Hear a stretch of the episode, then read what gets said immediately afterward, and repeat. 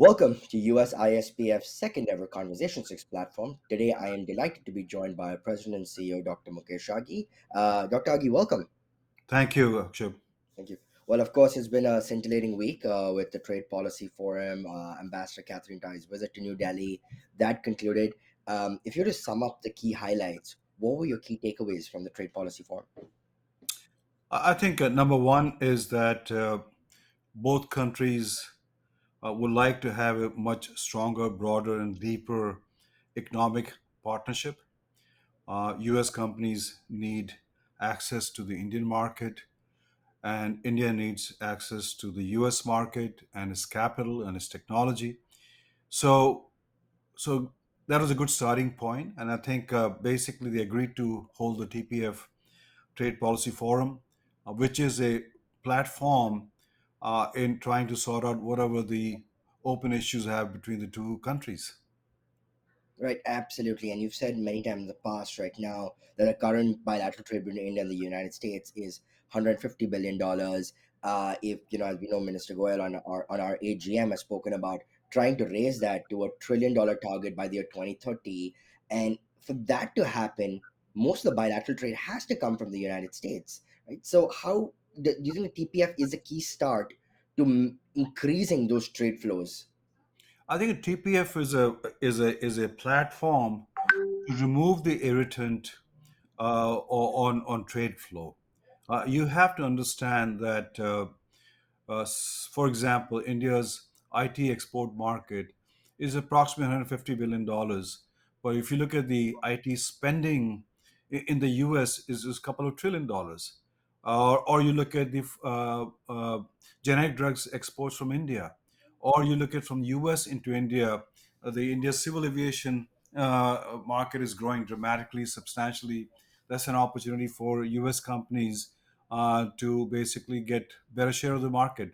So I think uh, the trade flow opportunities are tremendous, and the TPF platform provides a mechanism to remove those irritant, so the trade can increase on both sides. And absolutely, you mentioned in the past as well that you know that it's important to look at smaller things like early harvest deal and no point trying to boil the ocean to use that phrase about looking at a larger trade deal. Um, what is the significance that you see right now that a tpf could lead to an early harvest deal over trying to think more ambitiously of a larger trade deal? Because there's so many little irritants that both sides have to sort out I, I think uh, you know we have to look at uh, uh, differently because uh, India is a growing market and uh, US is a developed market, and you cannot boil the ocean by having a broad-based FTA signed because it takes time. And uh, I think we need to start looking uh, some kind of a mechanism where you verticalize uh, the agreements, be it on the defense side, be it on the medical service side or agriculture side.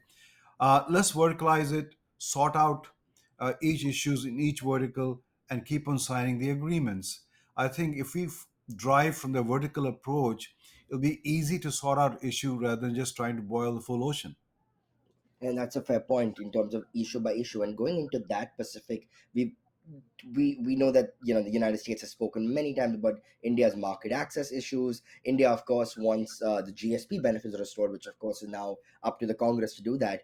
Um, do you think it's a bit of a, a you know a, a standstill at this point, or can there still be small agreements that we can move towards?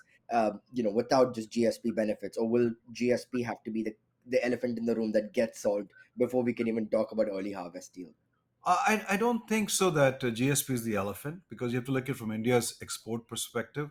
All the categories under GSP Mm, uh, are the fastest export of India into the US. mm. So GSP is not a showstopper, but it is it will help uh, these exporters to export more if some of the benefits is restored uh, back to these exporters itself.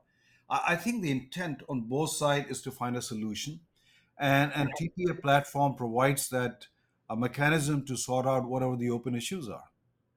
Absolutely, and that mechanism. And speaking of mechanisms, uh, we have another multilateral forum. On my last question, we have got the Quad Summit, and you know we got India and the United States also involved in a Middle East Quad.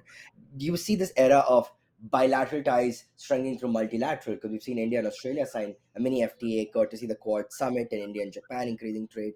Do you think the Quad Summit could help push India and the United States now to agree to more of economic collaboration given the elephant in the room is China right now?